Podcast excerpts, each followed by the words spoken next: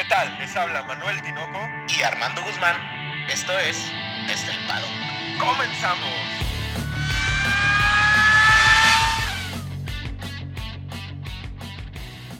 Armando, cuatro palabras. Aquí vamos de nuevo. Tinoco, muy buenas tardes, muy buenas noches, muy buenos días. Pues sí, tres semanas, Tinoco, nos tuvieron en la espera y aquí vamos de nuevo. Un GP más de la Fórmula 1, segunda etapa. Y yo creo que de las más esperadas, ¿no?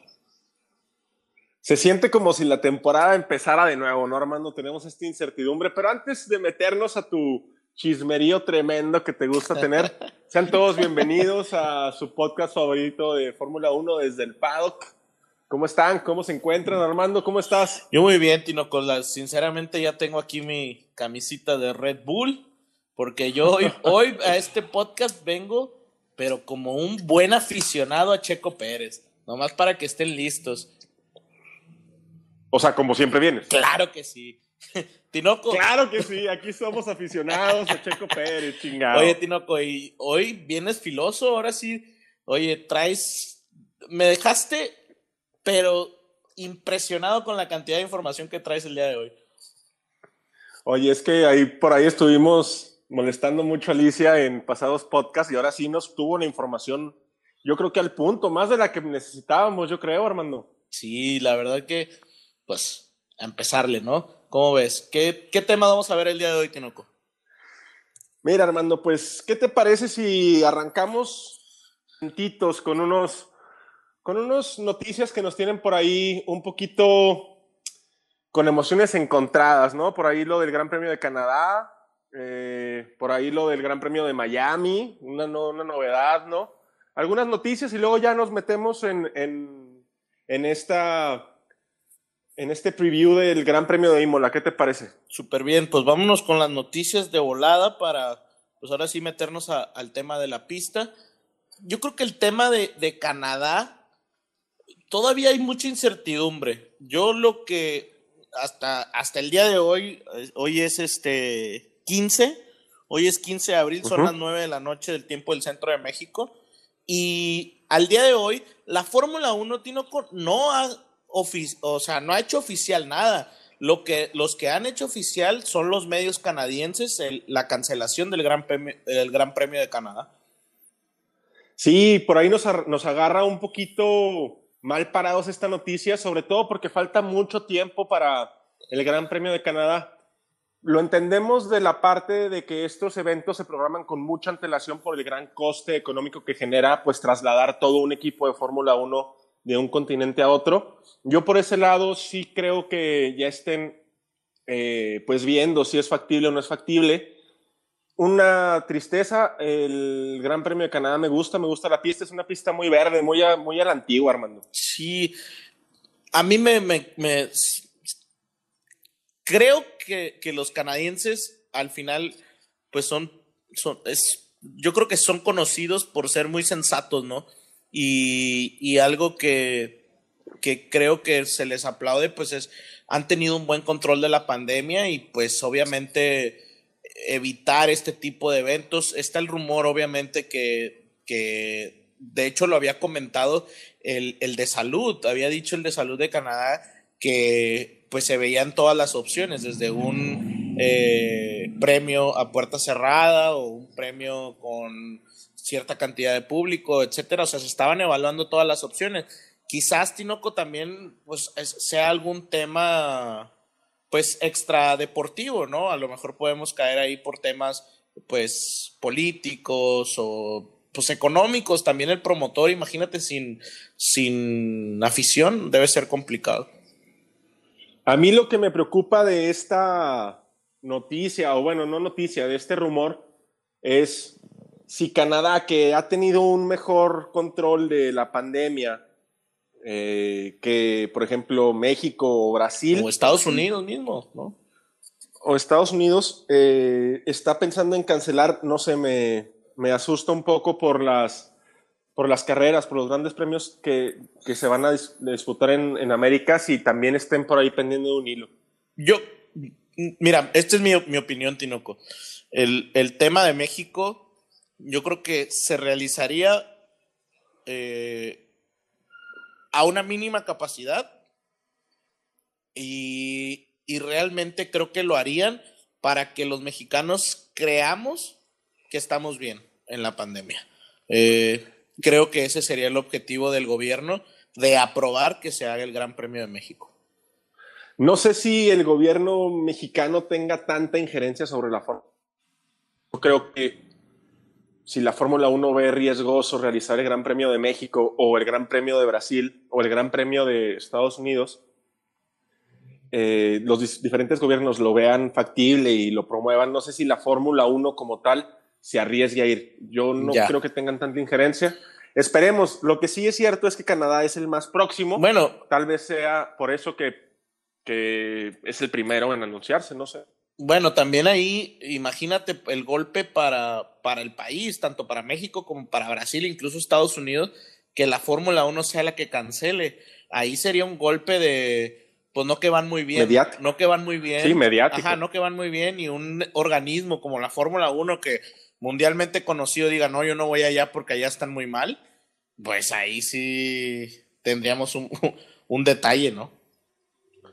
Mm, Pues no sé cómo lo vayan a manejar. No creo que el Gran Premio de Estados Unidos se cancele porque por ahí, después del rumor de la cancelación del Gran Premio de Canadá, salieron otros dos rumores. Uno es que se con el Gran Premio de Turquía, que me parece excelente idea. Turquía nos dejó un sabor de boca precioso en la, en, la temporada del año pasado. Y el otro es el, el Gran Premio de Miami, Armando.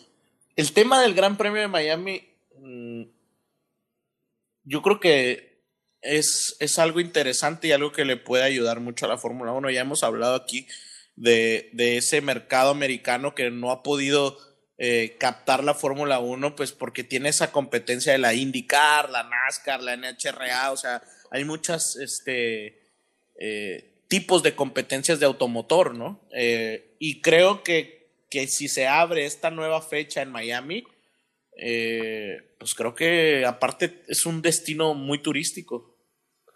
Y es un destino y una idea que ya tenía Eccleston desde hace mucho tiempo, ¿no? Eh, llevar la Fórmula 1 a Miami por esta gran carga turística y ser un hito de referencia turismo, de- del turismo mundial. Pero el que se realice, para los que no estén enterados, se propone un circuito semiurbano, más o menos, Armando, en el estacionamiento de los delfines, ¿no? Sí, fíjate que en, en la- lo que cuentas de que se, que se tenía primero pensado eh, ya hace unos años, ¿no? Creo que como hace cinco años era cuando tenían el planeado este, este evento en Miami. Era primero en el centro de Miami, hubiera estado Sí. brutal, Tinoco, hubiera estado brutal. Pero por lo mismo, yo creo que la gente en Miami es un poquito conflictiva, ¿eh? Tinoco, como que no les hace mucho, mucha gracia los, los carros de carreras porque de hecho fue vetada por temas ambientales, por temas de, de sonido, etcétera. Y ahora el problema más grande que tienen en- eh, ya en, en, en un lugar que es, es apartado del, del centro de la ciudad, pero igual una comunidad se está quejando, ¿no? Que, que por el ruido, por el ambiente, etcétera. Sí, por ahí tenemos un, o bueno, tiene la FIA, ojalá tú lo tuviera yo, cabrón, pero la FIA tiene un conflicto con la comunidad afroamericana eh, por el tema este de que pues es muy raro ver afroamericanos en las competencias de motor, llámese NASCAR, llámese Indy, llámese MotoGP, Fórmula 1, Fórmula 2, Fórmula 3. No, no se ve gran cantidad o gran, gran número de atletas afroamericanos. Y deja es tú, uno de deja los tú temas- atletas, eh, afición, Tinoco, no, no, realmente no hay una afición grande. Te, te platicaba en la junta previa que en una ocasión, o sea, al, ir a un, a, una, a un cuarto de milla de NHRA en Houston, muy poca gente afroamericana. Te puedo decir que no, no me acuerdo haber visto ninguno más que un piloto de, de motocicletas. Y alguna vez en, en, en NASCAR, pues también es, es, uno, es un deporte muy de, muy de, de blancos. Lamentablemente, aquí, pues todo lo que dice Hamilton, Tinoco, pues quizás sí tenga algo que ver, ¿no? Pero yo también creo que por ahí el gran impulso que le está dando Hamilton a partir del problema que hubo en la NBA y en la MLB de Black, Black Lives Matter, pues podría ser un, un, un parteaguas para que se desarrolle el Gran Premio de Miami en esta comunidad. Yo creo que si tiene tanta fuerza y si realmente defiende tan fuerte el movimiento, pues sería la hora precisa y el momento indicado para demostrarlo, Armando.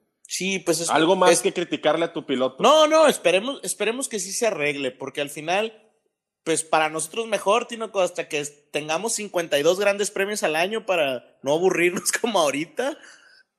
Y aquí cerquita en Miami, cabrón. pues sí. Y pues bueno, Tinoco, ¿qué más tenemos de, de noticias interesantes en, antes del Gran Premio de la Emilia Romagna? Pues por ahí hay varias declaraciones de pilotos, pero yo creo que las podemos tocar en el transcurso de, de del preview que vamos a hacer de, del Gran Premio de Emilia, salvo que tengas algún chismecillo por ahí reciente del que conozca, Armando. El único, el único chismecillo fue, y esto me molesta un poco, creo que si, las, si los equipos no sacan ciertas notas, las, la prensa de la Fórmula 1 es muy dada a, a crear rumores, Tinoco. Este, un, una, una de las, de las firmas o revistas de, de Fórmula 1 eh, publica que si había tensiones entre Hamilton y Russell, que porque no, se, había, no había, se, se, habían saludado y no se habían quedado platicando. Y no se agarraron a besos. Y no se, ¿no? Sí, sí, sí, o sea, creo que Russell hoy en la, en, la, en la conferencia de prensa lo aclara muy bien, en donde dice, pues sabes qué, eh, yo con Hamilton, pues simplemente los, nos saludamos y qué onda, y como muchos, como con muchos de la parrilla, ¿no? Al final compiten, Tinoco, no creo que tengas que ser amigo de todos. Sí, no es fútbol, esto, o sea, no están, a pesar de que están en un constante, en una constante cotidianidad, pues no, realmente no son amigos, ¿no? no incluso formando parte de una misma escudería, de un mismo equipo, pues la competencia sigue siendo la misma. Yo creo que por ahí las revistas y los medios de difusión que se consideran especializados al tener tanto gap entre Gran Premio y Gran Premio, pues tienen que rellenarlo con algo para seguir manteniendo viva esta ansiedad de conocer cosas de la Fórmula 1. También por ahí nos hacían llegar en la tarde, o nos comentaba Alicia hace rato que había muchos mensajes de que si Sebastián, no, que este Ocon y Alonso. Fernando Alonso tenían COVID y que no iban a ir y no sé qué, y, y, tú y yo no sabíamos nada. Y resulta que no, que todo el rumor sale porque Kvyat, que es el, el piloto suplente de la escudería Alpine, fue a hacerse el asiento. O sea, se presentó al paddock a sí. que le tomaran medidas del asiento, ¿no? Entonces, este clickbait, pues está, pues está a la orden del día, Armando. Es, es para generar eh, esta ansiedad, esta ansiedad de Pero consumir yo, información. yo no veo la necesidad, o sea, este tema de, de Alonso y Ocon me parece hasta totalmente irrespetuoso eh, que empiecen a sacar esos rumores, porque el COVID no es un juego, Tino. Bueno, a mi, a mi parecer, a lo mejor me voy a ver demasiado este, serio, pero para mí no es un juego, o sea, no estás, no, no es un juego que un piloto tenga COVID, ni ninguna persona en el mundo, ¿no? Creo que, No, claro que creo no. que, creo que ese juego, ese rumor, pues es, es totalmente, digo, nosotros no somos profesionales de, del periodismo, porque no lo somos, somos aficionados, y, y no, no vamos a decir este tipo de cosas, o sea, estás jugando con la salud de una persona. Sí, claro, no, no. De hecho, les queremos hacer una recomendación, ¿no? Todo lo que se postea en nuestras redes sociales viene muy refutado muchas fuentes. Entonces, si ustedes no lo ven en, en, las páginas oficiales de los equipos o en las redes sociales de los pilotos, o por qué no, en la página desde el paddock, no lo crean. Eh, léanlo si gustan, pero no lo crean hasta que lo vean primero publicado con las escuderías, que es el principal referente, o la página de la FIA, después con los pilotos y en tercer lugar, ¿por qué no desde el paddock, Armando, en Facebook o en Twitter? Sí, claro, digo, nosotros, o sea, nosotros seguimos también otras páginas que son totalmente serias, como a mí me gusta mucho Motorsport, Soy Motor, es, es una buena página, hay muchas buenas páginas, ¿no? Eh, pero, pues sí hay que, eh, incluso ESPN últimamente siento que se presta este tipo de cosas, Tinoco. No sé qué piensas tú. Sí, este, esta demanda del clickbait, ¿no? Del mentado clickbait que les cuentan el número de clics que dan sobre una publicación, pues ha venido a estropear toda la cantidad de información. Y no es nuevo que la información en redes sociales esté distorsionada o esté viciada. Entonces, sean muy precavidos con la información. Nos da mucho gusto que nos hagan llegar esas dudas de que, oye, ¿qué opinas de que no va a estar Ocon? Fernando, digo, este, Armando, Armando estaba brincando porque no estaba ni Ocon ni Alonso, pero no es verdad, Armando, lo siento. No, no, ¿cómo crees? Yo creo que si no está por enfermedad, no hay nada que celebrar. O sea, eso es, es, otra cosa. Es, es, algo que, que no es bueno. O sea, yo quiero que corra y que corra mal. Es diferente. ibas bien, cabrón, ibas bien. Pero bueno, Armando, vamos a pasar ya. pues ya, vamos a meternos de lleno. De. Al gran premio de Emilia Romagna, como dice Armandito. Pues es que todos dicen Emilia Romagna. A ver, a ver, a ver, yo lo estoy leyendo y dice Emilia Romagna. Léelo en italiano. En italiano. No, no, Aquí el único italiano eres tú. Tú dices que tú eres que, el italiano y que no sé qué. No, no, yo soy mexicano de cepa. Chequista, chequista. Chequista, claro que sí. Pero bueno, vamos a entrar al Gran Premio de Emilia Romagna, que se disputa este domingo, gracias a Dios. Eh, vamos a empezar hablando, ya les habíamos comentado, el circuito se llama Enzo Edino Ferrari. Traducido al español sería Enzo, e hijo Enzo Ferrari e hijo. Está en la Fórmula 1 desde 1988, si no me falla la memoria. Y anteriormente corría bajo el nombre de San Marino, Armando. Gran Premio de San Marino. Fíjate que estuve viendo ahí alguna, eh, me metí ahí un poco al Google Maps, Tinoco, a ver qué, cómo está la onda, a ver cuál era la región de la Emilia Romagna, ¿verdad? Es toda una región en Italia en donde pues está San Marino, está Faenza, está ah, Eso va a ser importante, ¿eh? ténganlo ahí en cuenta. Así es. Estas tres, no, son más, ¿verdad? Pero estas tres pues, son las importantes ahorita. San Marino, por ser una ciudad quizás muy importante en, Italia, que le dieron mucha, mucha auge en ese entonces, por eso se llamaba el Gran Premio de San Marino, ¿verdad? Pero de, después pues ya cambia a, al nombre de la, de la pista, ¿no? Que es que, bueno, no al nombre de la pista, a la ciudad o a la región en donde se encuentra, que es Imola. Y Faenza, que es una que está a solo 20 minutos de Imola, es donde se encuentran tres de los más grandes, bueno, donde iniciaron tres de los más grandes constructores de carros italianos de carreras, que son Ferrari, Lamborghini y Maserati. Entonces, es, es una región totalmente de carreras que después, al día de hoy, pues ahí está Faenza, donde se encuentra Alfa Tauri, ¿no? Entonces, fíjate que por ahí, pues viene siendo la carrera de casa de Alfa Tauri, eh, y creo que algo interesante aquí, Tinoco, es que si de lo que estábamos platicando la semana pasada, que pues si le fue muy bien a Alfa Tauri ahí, pues es porque realmente la gente que trabaja ahí ha de conocer muy bien la pista. No, no, no hay que irnos tan lejos. Yuki Tsunoda cuando hace los, no los test de pretemporada ni el filming day, cuando lo suben por primera vez en un Alfa Tauri del 2019, eh, lo, lo ruedan en, en Imola, Armando, lo ruedan en, en Enzo Edino Ferrari. Incluso su filming day lo ruedan ahí. Entonces, es por, uno, la cercanía y dos, por el, la, la familiaridad que hay con el circuito. Por ahí Alfa Tauri, ya lo hemos discutido, va a ser una pieza importante. En, si no lo han puesto en su fantasy, es tiempo de que lo pongan en su fantasy a Gasly y a su Noda porque va a ser bien, bien importante tenerlos. De mí se acuerdan y que les quede mal, ¿verdad, Tino? no, cállate. Bueno, vamos un poquito a la historia.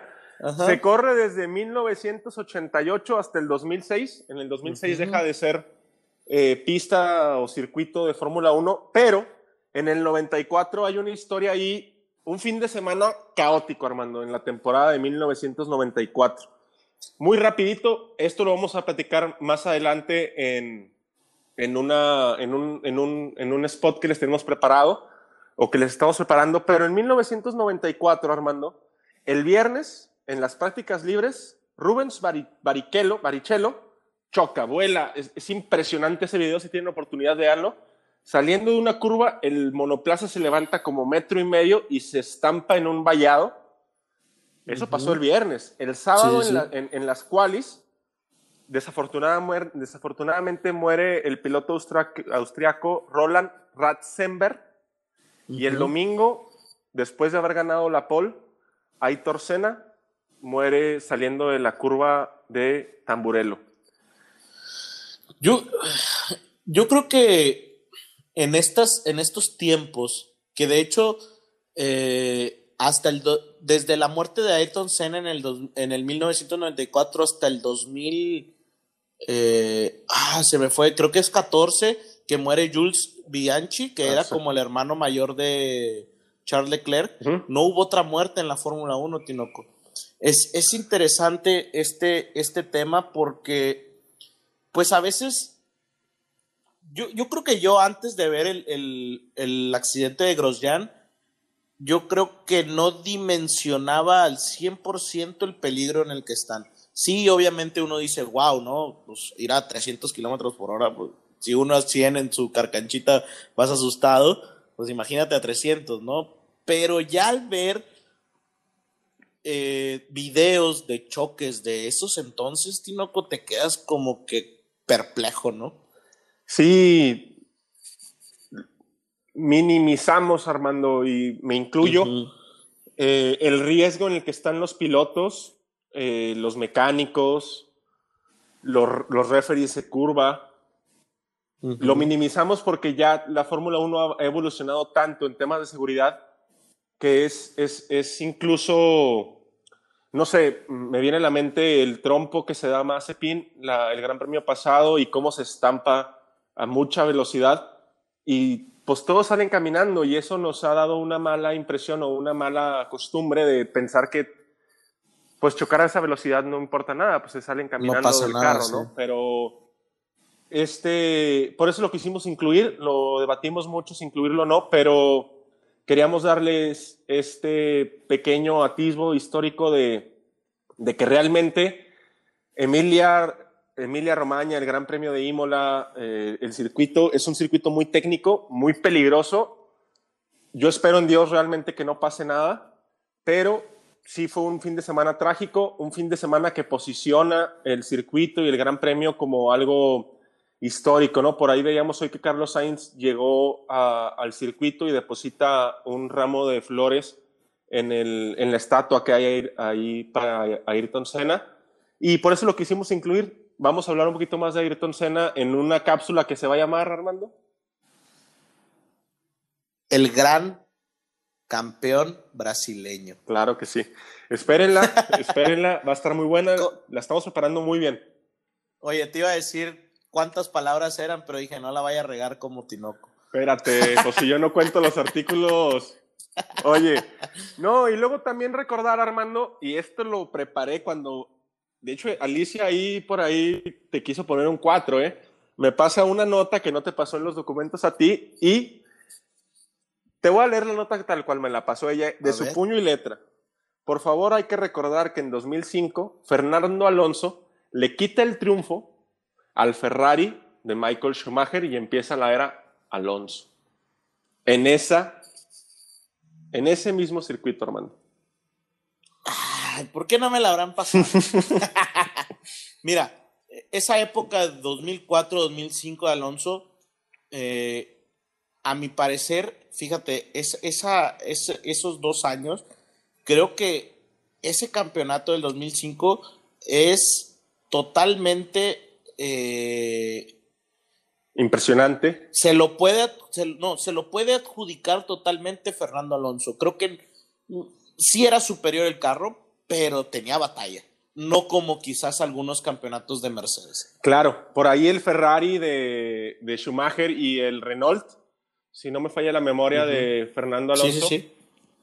sí era un poco mejor el, el carro, el monoplaza de Fernando Alonso, pero el talento de Schumacher y la poca diferencia que hay entre monoplazas hizo un campeonato muy atractivo, mu- muy, muy impresionante, ¿no? Los, la batalla que ellos mantuvieron, pero fue en este circuito, incluso Fernando Alonso lo comenta en la entrevista o en la rueda de prensa que tuvo el día de hoy, que él tiene preciosos momentos de esta pista precisamente contra Schumacher. Sí, claro. Y yo creo que yo creo que el, tema de Schumacher, de Senna, de Prost, pues los que tienen la, lo que han tenido la oportunidad de correr contra ellos, creo que siempre hablan bien. Yo creo que eso sí tiene la Fórmula 1, es que eh, cuando hay un gran talento eh, y ya pasó el tiempo, eh, sigue, ya, ya se admiran, ¿no? Se admiran entre ellos, pero mientras son pilotos, yo creo que sí hay una batalla increíble. Sí, por ahí es una, es un guiño medio poético, Armando, medio medio impresionante que su hijo vaya a correr mañana, bueno, el domingo en, en Imola, ¿no? Después de esta gran carrera con, con Fernando Alonso contra Fernando Alonso. Digo, vamos, van a estar muy separados, pero...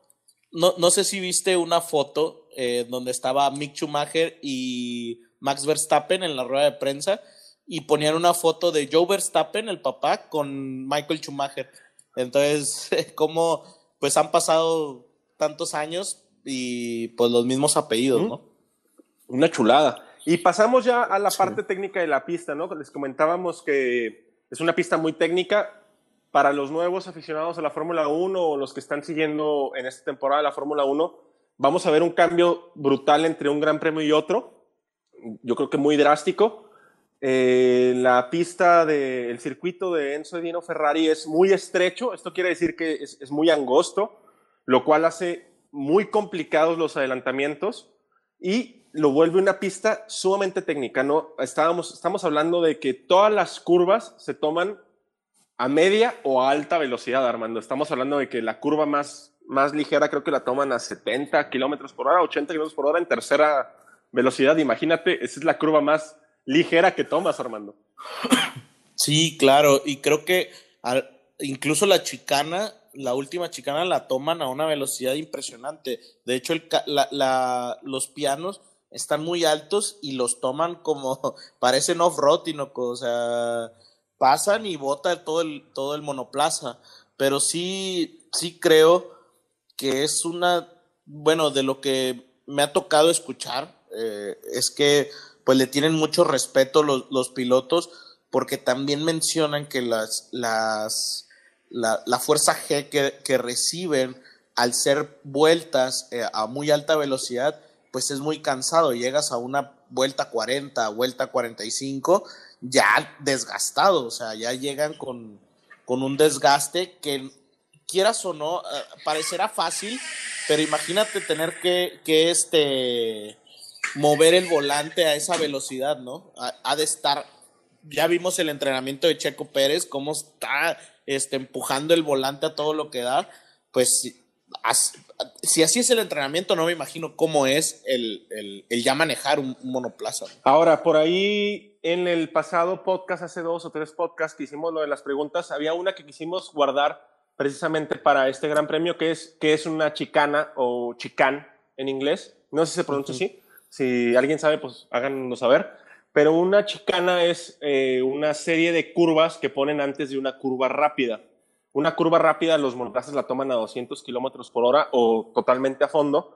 Y la chicana lo que hace es que justamente después de la muerte de Ayrton Senna, ponen esta chicana que es una como una S antes de entrar a la curva rápida para restarle velocidad a los monoplazas y que pues el, el riesgo que siempre existe pues se baje a cotas más normales o, menos extremas, Armando. Sí, así es. Y, realmente muchas... Aquí viene un tema bastante interesante.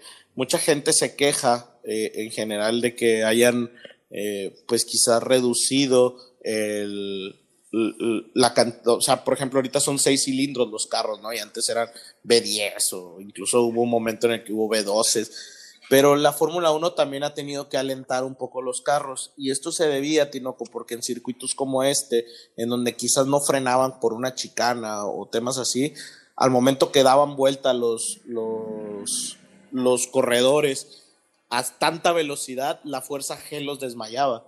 Entonces, imagínate, vas a esa velocidad y te desmayas, ¿qué pasa? Pues, pues obviamente vas y te estrellas, ¿no? Entonces, también por eso ha sido una un tema importante el no sobrepasar cierta cantidad de fuerza G, porque pues realmente no es que no, no es que el carro no pueda, es que el piloto es al final es un ser humano, ¿verdad? Oye, este, si tienen oportunidad de ver el pues el mapa o el, el, el visual del circuito de la chicana que le estamos hablando serían la curva 2 y 3, antes de entrar a la curva de Ujú. Tamburelo, donde fallece Ayrton Senna. Si pueden, chéquenlo. Referente al año pasado, la Fórmula 1 parece que escuchó nuestro podcast. Armando, no lo dudo, la verdad. Pero eh, recién, eh, hay nuevas modificaciones al circuito, ¿no? El- la, la- la más importante de todas ellas, hablamos de que es un circuito complicado de adelantar, pues la Fórmula 1 o la FIA determinan ampliar los sectores de DRS. Anteriormente, en el año pasado, que fue cuando regresa el circuito a la Fórmula 1, la primera zona de DRS empezaba justamente en la meta. La Fórmula 1 determinó que aventó 60 metros para atrás la zona de activación en DRS y también aumentó la otra zona de... Nomás tenemos dos zonas de DRS. No, no, solo tenemos una en Ah, esta en una. ocasión. Ok. Solo hay una zona de DRS. Ok. Sí, sí es en, en esas solo tenemos una zona de DRS y esa zona de DRS lo que hicieron fue ampliarla para que tuviera más, más eh, espacio. Al mismo tiempo que como es muy angosta toda la pista, pues la recta quisieron este, que tuvieran más oportunidad de, de adelantar. Algo importante, no sé si recuerdan que en el, el Gran Premio de Bahrein ah, hubo un momento en el que hasta había tres carros eh, quizá en una recta, ¿no? Iban a los tres alineados, así hacia enfrente, y, y en, esta, en este en específico sí caben los tres carros, pero no caben como para ir a esas Rueda, velocidades. rueda, ¿no? O sea, aquí, aquí lo más que se va a ver son dos y si acaso uno atrás o otro enfrente, pero jamás van a ver tres carros en la misma, a la misma altura, pues. Oye, Armando, y la FIA determina, hoy lanza un comunicado, lo hace de forma pública. eh, para los que no sepan, la FIA siempre da un- una directriz de carrera en donde señala las curvas, donde no se puede salir de pista. O sea, que una directriz de cómo se va a llevar el director de carrera el, el Gran Premio. Y hoy lo hace público después del, del conflicto o de la polémica que se generó en Bahrein y dice que la curva número 9, número 13 y número 15 van a tener el detector este electrónico para que ningún carro, ni en prácticas libres, ni en qualis, ni en carrera, pueda salirse de la pista. La pista ya está modificada para que tenga estas escapatorias de asfalto, pero en esas tres curvas hay penalización en todo el fin de semana, hermano. Me llama, me llama un poco la atención el tema de las escapatorias. Está muy marcado, Sí. ¿no? Tinoco está, o sea, creo que, eh, eh, pues no sé, creo que le quitaron un poco de, de lo que tenía Imola de no poder equivocarte y, crearon algunas escapatorias que a mi gusto yo estoy un poco más de la vieja escuela. Sí, de hecho estas, tre- estas tres curvas, la, la 9, la 13 y la 15 son las únicas que tienen escapatorias, hermano. Fuera de eso, ninguna otra curva tienen escapatorias, pero no son de asfalto, son de pasto o de arena. Ya. Ese es, Pues muy bien, Tinoco. Yo creo que pasamos al, al a lo que nos trujo espérame, Chencha, espérame, ¿no? antes de que te pases. La pre. Quiero que, que- que- Perdón, perdón. Me emocioné. Te disculpo. Este, los Liberty Media también eh, innovando en esta nueva interacción con, con los aficionados, va a poner un nuevo, una nueva, un nuevo formato de información respecto a los espectadores, ¿no? Vamos a ver un tipo de, de presentación de los datos de forma diferente. Yo los estuve revisando hace rato en el F1 TV y me parecen mejor, mejor presentados, es decir, son más entendibles. Háganos saber qué piensan. La FIA, pues por ahí nos, nos puede preguntar qué, qué, qué pensó nuestro público, pero ya van a presentar estos nuevos charts, estos nuevos esquemas de datos en los que va a ser más fácil entender pues la telemetría o la velocidad punta o el grip que tienen los pilotos a la salida de la curva, etcétera. Lo van a tratar de, de- de simplificar El arranque también. Y ese es otro punto que no tocamos, Armando, ¿eh? Así es. A ver, dime qué otro punto lo tocamos. Sí, eh, no, no, está interesante ese tema. Van a ser ocho nuevos gráficos. Van a ser ocho nuevos gráficos y no los van a sacar todos de golpe, Tinoco.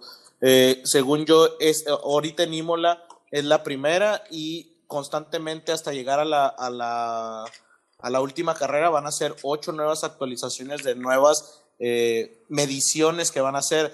La que a mí más se me hace interesante es la largada. La reacción ante el semáforo creo que es algo que no, no se ha medido y creo que es algo bastante, bastante interesante. A ver quién tiene el Oye, mejor por ahí no se les olvide cuando estén viendo el domingo el Gran Premio de Imola, hay tres cosas importantísimas en ese circuito. La posición en la que arrancas, cómo largas, o sea, cómo la velocidad de reacción que tienes para arrancar el coche y la, es- la estrategia que tiene tu equipo. Eso es lo más importante que vamos a ver en este Gran Premio. Pónganse buzos, pónganse muy truchas para, para ver sobre todo cómo largan los pilotos. Es, es- es impresionante. Por ahí hay un video en, Instagram, me tocó verlo, de la velocidad que tiene Max Verstappen. Ponen esta aplicación en un iPad donde hacen el símil de los semáforos y en el momento en el que se apagan tú tienes que, te mide la velocidad en la que le das un tap a la pantalla. Creo que la de Max Verstappen eran .012, o sea, era rapidísimo, ¿no? Yo lo intenté y me salieron como .36, Armando. Pues yo creo que son, ah, no quisiera llamarles superhumanos, pero lo han de practicar, al igual que la gente a lo mejor de cuarto de milla, ¿no? Que pues hace 500 de reacción. Creo que es importantísimo el arranque y en esta ocasión, pues no, no pueden arriesgar nada en la calificación como quizás se arriesgó en Bahrein. Claro, por ahí hay otro rumor, bueno, estuvimos revisándolo, de hecho Alice lo posteó en Facebook, que hay pronóstico de lluvia. Imagínate un Imola con lluvia, Armando. Eh, fíjate que mm, me llama la atención, creo que sería lo mejor para los aficionados, pero yo creo que en el caso de ser chequista, ah, yo creo que no nos conviene que Yo- llueva. Ese es mi punto de vista, porque el- el que llueva es una Sí, lotería, claro. al final de Pero, cuentas. Mira, no, no estoy reacio a que llueva. Me gustaría que lloviera. Me gustan las carreras con lluvia. De hecho, son muy escasas las, las, las carreras con lluvia. Por ahí hay un viejo adagio que dice que la Fórmula 1 espanta la lluvia. Ya, ya nos dirán los, los conocedores y los grandes aficionados que llevan muchos años siguiéndola. Pero yo preferiría ver el desarrollo del carro, o sea, estandarizar bien las posiciones de cada escudería primero en circuitos secos, al menos cinco carreras. No le, no le, no le huyo, Sí. me gustaría, pero si se puede, mejor no. Sí, yo también. Yo estoy de acuerdo totalmente contigo. Aparte me ayudaría en el Primer, fantasy. primera vez que estamos de acuerdo, Armando, chingao. Ya sé. pues muy bien, Tinoco. Ahora sí ya podemos continuar con la previa. Sí, ¿o todavía dale, dale. Tinoco, la previa a mí me tiene intrigado. Te voy a decir por qué. Creo que estoy muy, muy interesado en ver mañana, bueno, ahorita en las prácticas libres, ahorita a las 4 de la mañana de México, en las prácticas libres, uno, cómo se comporta el, el Mercedes, perdón, ver cómo se comporta el Red Bull, pero de ahí para abajo, estoy tan interesado de ver el Ferrari, el McLaren, el Alpine y sobre todo ver el Alfa Tauri. Tinoco. Creo que esa batalla en esta ocasión va a estar buenísima. Recuerden, en el, el año pasado Alfa Tauri eh, fue, Kvyat quedó en cuarto lugar ¿no? y, y arrebasaba como, como se lo llevaba como, Sí, como agua. si fueras tú en tu bochito y un Ferrari te pasara al lado, cabrón. Oye, pero ya sé por dónde vas, Armando. Esto, este chisme que salió hoy en el paddock de Imola, donde se empieza a ver que todos los equipos, o bueno, casi todos, por ahí dejamos de lado a Haas y Aston Martin, llegan con mejoras en el carro. Todos dijeron, traemos mejoras. Voy a empezar con Mercedes, ¿te parece? Porque sé que te gusta. Mm, Sí, sí. Bueno. Sí, sí, sí, claro, el campeón del mundo. Ay, ay, ay, ay, Armando. Oye, no se vio el carro de Mercedes. Mercedes fue muy, muy cerrado, muy hermético con cómo llegó a, a Imola, pero se dice y se rumorea que Mercedes trae un nuevo suelo, un nuevo fondo plano que le va a quitar ese, esa poca carga aerodinámica que tenía en Bahrein. Creo que sí lo pueden hacer. O sea, no lo dudaría. Si, si ahorita lo estás diciendo tú, si es uno de los rumores, no dudaría que lo puedan hacer. Creo que Mercedes ya ha sorprendido con estos tipos de cambios y que los hace muy rápido. Y fueron tres semanas, Tinoco. En tres semanas, ¿tú crees que las fábricas no van a poder realizar estos cambios? Y una Mercedes o un Red Bull.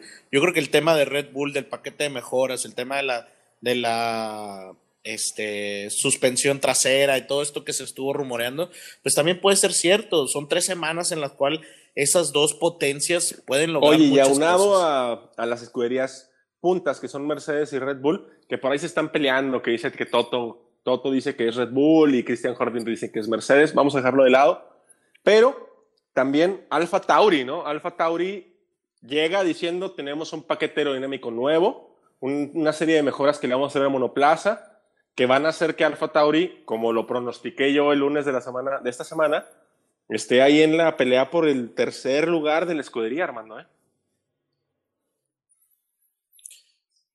Yo espero que sí. Me agrada, yo creo que el pequeño gran gigante tiene. Que tiene nuevo look, ¿eh? ¿eh? Ya lo vi. Lo, ¿Cómo lo viste? Parece un honguito de Mario Bros, cabrón. Por ahí en nuestra. Ahí, ahí en nuestras redes pueden ver a, Yuki Tsunoda este, con su nuevo look. Este, creo que. Mira, el tema de Alpine, que también, según trae un, un nuevo paquete aerodinámico muy amplio creo que esas marcas como McLaren, como Alpine, como este Alfa Tauri, pues se las tienen que jugar, Tinoco, y mínimo se las van a tener que jugar hasta la fecha 15, fecha 14, para poder quedar Oye, pero McLaren dijo que no trae nada nuevo, ¿eh? McLaren depende, y son, son palabras de, su principal, dependemos de, nos, dependemos de nuestros pilotos. No hay mejoras. Pero ahí, pero ahí están muy sólidos. Creo, mira, Ricciardo, Ricciardo no me cae bien, pero eh, es un buen piloto y ya lo he dicho, o sea, es un muy buen piloto, es un carrerista nato. Eh, es más, se me hace uno de los pilotos más balanceados porque también en, en, calificación hace bueno, buen trabajo, ¿no? Pero eh, Norris es alguien muy sólido y creo que también por ahí va la, apuesta de, McLaren. A lo mejor a la cuarta carrera ya traen mejoras, eh, quizás con más datos, porque pues nada más fue el Gran Premio de Bahrein, no tienen más datos. Entonces, pues también apuéstale a algo que de un Gran Premio que tiene ciertas características, pues podría Oye, y luego Williams nos sorprende. Ojalá Williams se pueda acercar y Williams dice, traemos un nuevo paquete aerodinámico que consta de un suelo nuevo, nuevo alerón delantero, nuevo alerón trasero y es nuestra gran oportunidad. Recordemos que Russell la temporada pasada estuvo a nada de puntuar, Armando, ¿eh? con un Williams. Yo de verdad espero que el Russell tenga la oportunidad. Creo que se lo merece y sobre todo después de lo que pasó en aquella ocasión, eh, pues en el Gran Premio de Sakir. Creo que pudo haber sido su primer victoria. Muchos dicen por ahí que la ganó dos veces. Este, y, creo que merece mínimo pues mínimo puntuar. Luego nos pasamos a Aston Martin, que ya dijo que no trae nada. Ellos esperan llegar al Gran Premio de Portugal con su paquete de mejoras eh, así fuerte. Haas, que Sabemos que Haas está apostando únicamente para ver quién queda arriba, si Schumacher o Mazepin. Y nos vamos con Alfa Romeo. Quieren, quieren quitarme mi pronóstico, Armando. Alfa Romeo también se presenta con un nuevo alerón delantero. Claro, se, tratan de adecuar a, la pista. Y Alfa Romeo llega, Armando, ¿eh? llega y por ahí se le puede pegar a la cola al décimo, que, al noveno. Si llueve, yo, pondría un Kimi Raikkonen por ahí del séptimo, por ahí del sexto.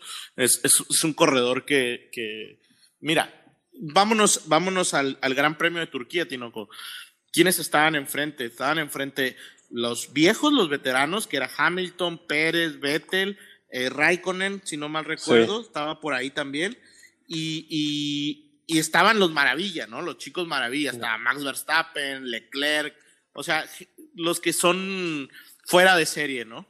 Eh, pero los viejos, los veteranos eran los que estaban ahí. Creo que esos viejos lobos de mar son los que, los que sacan la casta. pues ojalá, yo por ahí, cuando hicimos el pronóstico de la peor y mejor escudería, yo le apostaba que Giovinazzi, al ser el único piloto italiano, va a sentir mucha presión. Ojalá se sobreponga esa presión que impone, ¿no? Estar en el Gran Premio casa. Y a ver si me, si me voltean la cara y me dicen que siempre no. Alfa Romeo hizo un carrerón. Fíjate que algo interesante también, Tino, yo creo que mm, sostengo mi, mi decepción acerca de Aston Martin Recuerda que el año pasado en la calificación quedaron 11. ¿Mm? Eh, ah, no, perdón. sí, quedaron 11 y quedaron 14, 14. Ajá, con Stroll. Entonces, no le fue bien en una pista como esa cuando ya llevábamos varias carreras y en esta, en esta nueva, este, nueva ocasión, pues no se ve que les vaya a ir muy bien. Espero me equivoque porque sería bueno pues que Betel mínimo esté ahí, ¿no? Peleando que más que estar allá. Oye, ahora que mencionas a Betel, hoy lo vi muy animado, Armando, ¿eh? Por ahí me aventé su rueda de prensa, lo veo muy animado, se ve más seguro, se ve más sólido. Digo, así lo vimos también antes de Bahrein. Ojalá el piloto alemán, pues, de esas cotas de calidad que yo sinceramente sigo esperando. Me parece muy desafortunado y muy premeditado todo lo que se está diciendo acerca de Betel. Pero coincido contigo. Yo creo que Aston Martin no se presenta bien. Incluso tomando en cuenta que Stroll es un piloto más o menos fuerte en lluvia, no creo que puedan poner a punto el carro o bueno, no creo que Stroll pueda poner a punto el carro para lluvia sin Sergio Pérez. Yo creo que ese esa puesta a punto fue de Sergio Pérez totalmente. Sí, totalmente.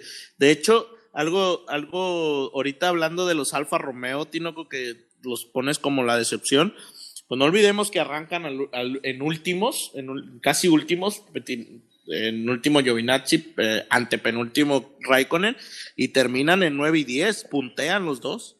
Entonces, pues ahí creo que pueden encontrar una buena una buena carrera porque pues como quiera se llevaron de encuentro al Ferrari de Betel, se llevaron de encuentro al Lance Stroll, se llevaron de encuentro incluso bueno, pero Albon terminó en, decimoquinto, ¿no? Pues decimosexto, decimocuarto, por ahí.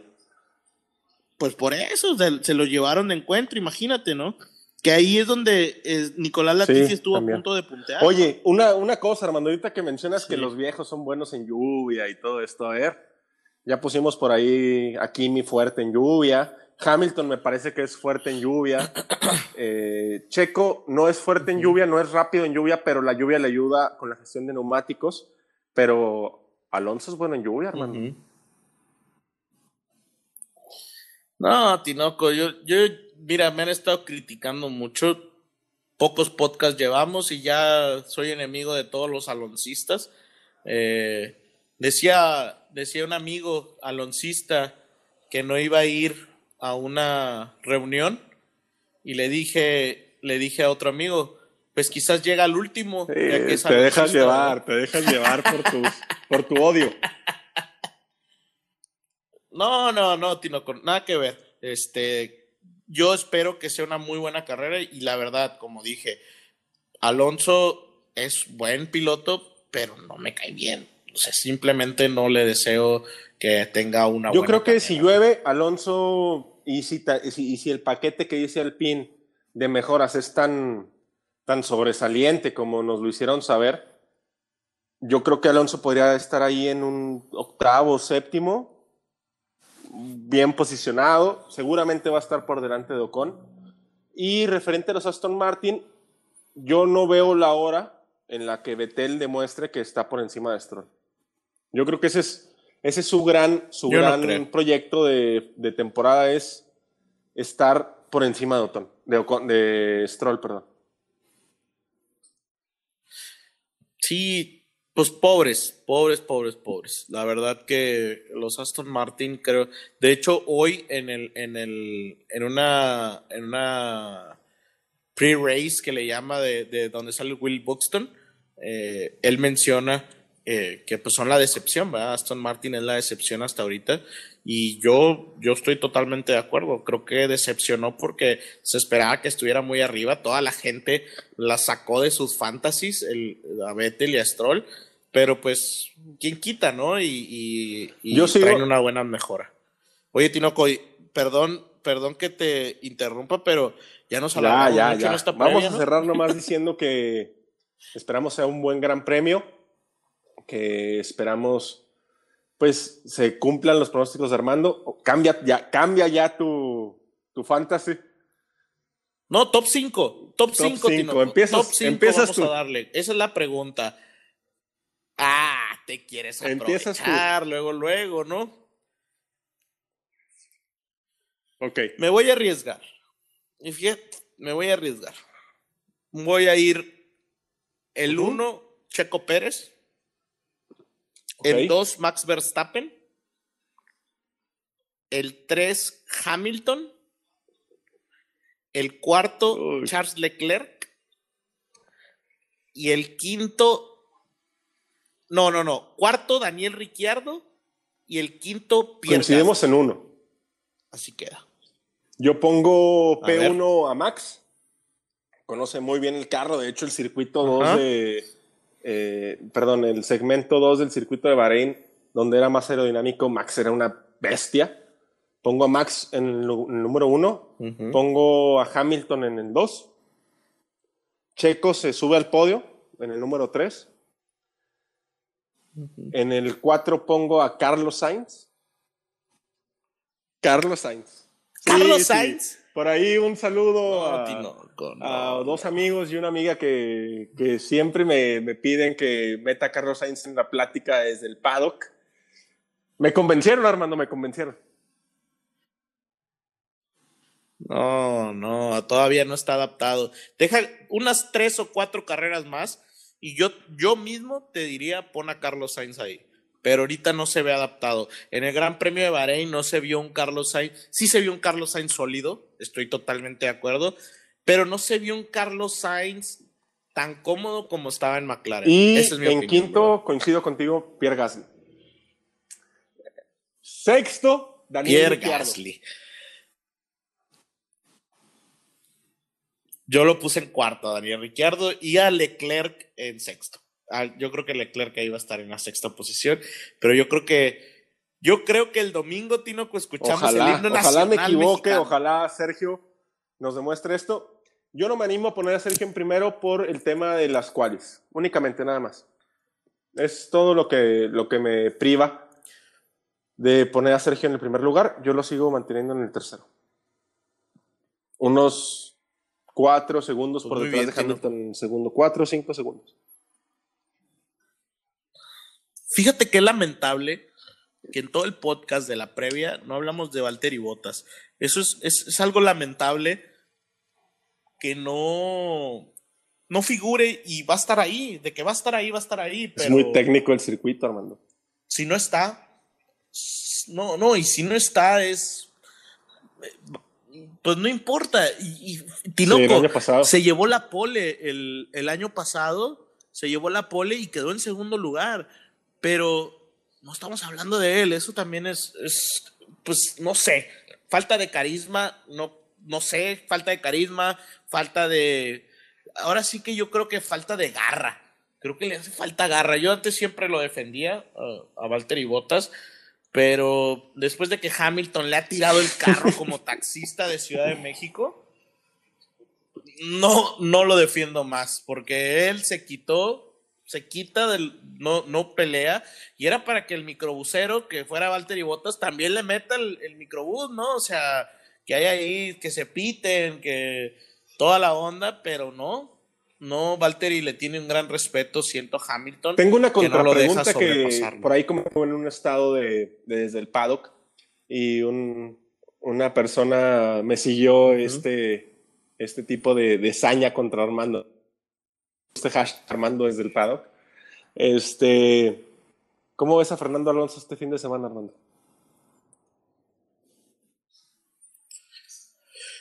Eh, creo que puede quedar no más. Ay, ay, desgraciado, mendigo. No, es que sí es mucho el odio, es mucho el odio.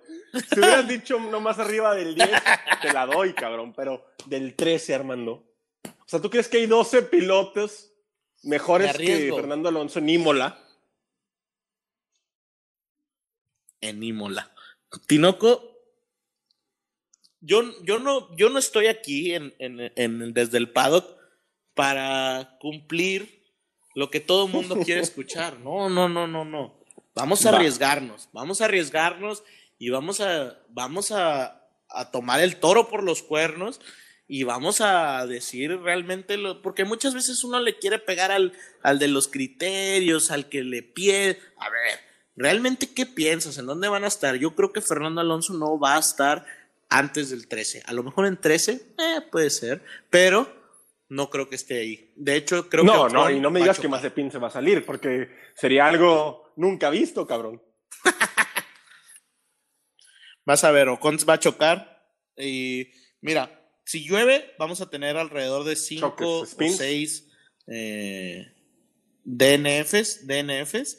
Y si no llueve, yo creo que sí vamos a tener ahí algún choque porque creo que algo que tiene la Fórmula 1 ahorita, ya para concluir, es que está metiendo demasiada presión a los pilotos de arriba. Demasiada. Los pilotos realmente, lo que es Norris, lo que es Carlos Sainz, lo que es Leclerc, lo que es Max, todos tienen demasiada presión, Tinoco. El que diga que no tiene presión es mentira. Yo creo que los más, eh, los que tienen menos presión, fíjate lo que voy a decir, es un Checo Pérez y un Lewis Hamilton. Un Checo Pérez Claro. que realmente no tiene nada que perder, Tinoco. Está, está en el final de su carrera y en determinado momento, si se va, pues lo logró, ¿sabes? O sea, estuvo ahí. Ah, no, no pudo ser lo que él quería, pues bueno, pero no tiene nada que perder, puede dar Que ya ganó todo. Y un Lewis Hamilton, Exacto. pues que simplemente es el campeón ¿No? del mundo. Bueno, ¿verdad? te la voy a contrarrestar. Yo creo. Yo pongo como mínimo que Alonso puntúa. Pues esperemos, esperemos, yo no creo. De hecho, ahí con, una, con otro amigo hice ahí una, una pequeña apuesta a que Alonso Ah, no pero estamos lejanos del podio Yo tampoco pongo a Alonso ganando un podio, salvo en una carrera donde se choquen los primeros ocho lugares. Pero, no, siendo críticos, no, siendo Eso críticos, es- siendo eso es más críticos, grave que lo siendo que críticos. yo. Pero grosero, Alonso puntúa este fin, de, este fin de semana. Y es una apuesta entre tú y yo, Armando, de que todo el mundo nos está escuchando. A ver quién. Se me hace que te gano las dos preguntas de hoy. Excelente, ¿eh? Se me hace. Pues podrás ganarme en las preguntas, Bueno, pero ya en quedó. el pronóstico no creo. bueno, si me ganas en el pronóstico, vamos a ir 1-1. Vamos a ir 1-1. En el- Y eso sería bueno para la competencia. En el No quiero ser te voy como- ganando. no ¿eh? quiero ser bueno, como Hamilton. Está bien. Muy bien, Tinoco. Excelente.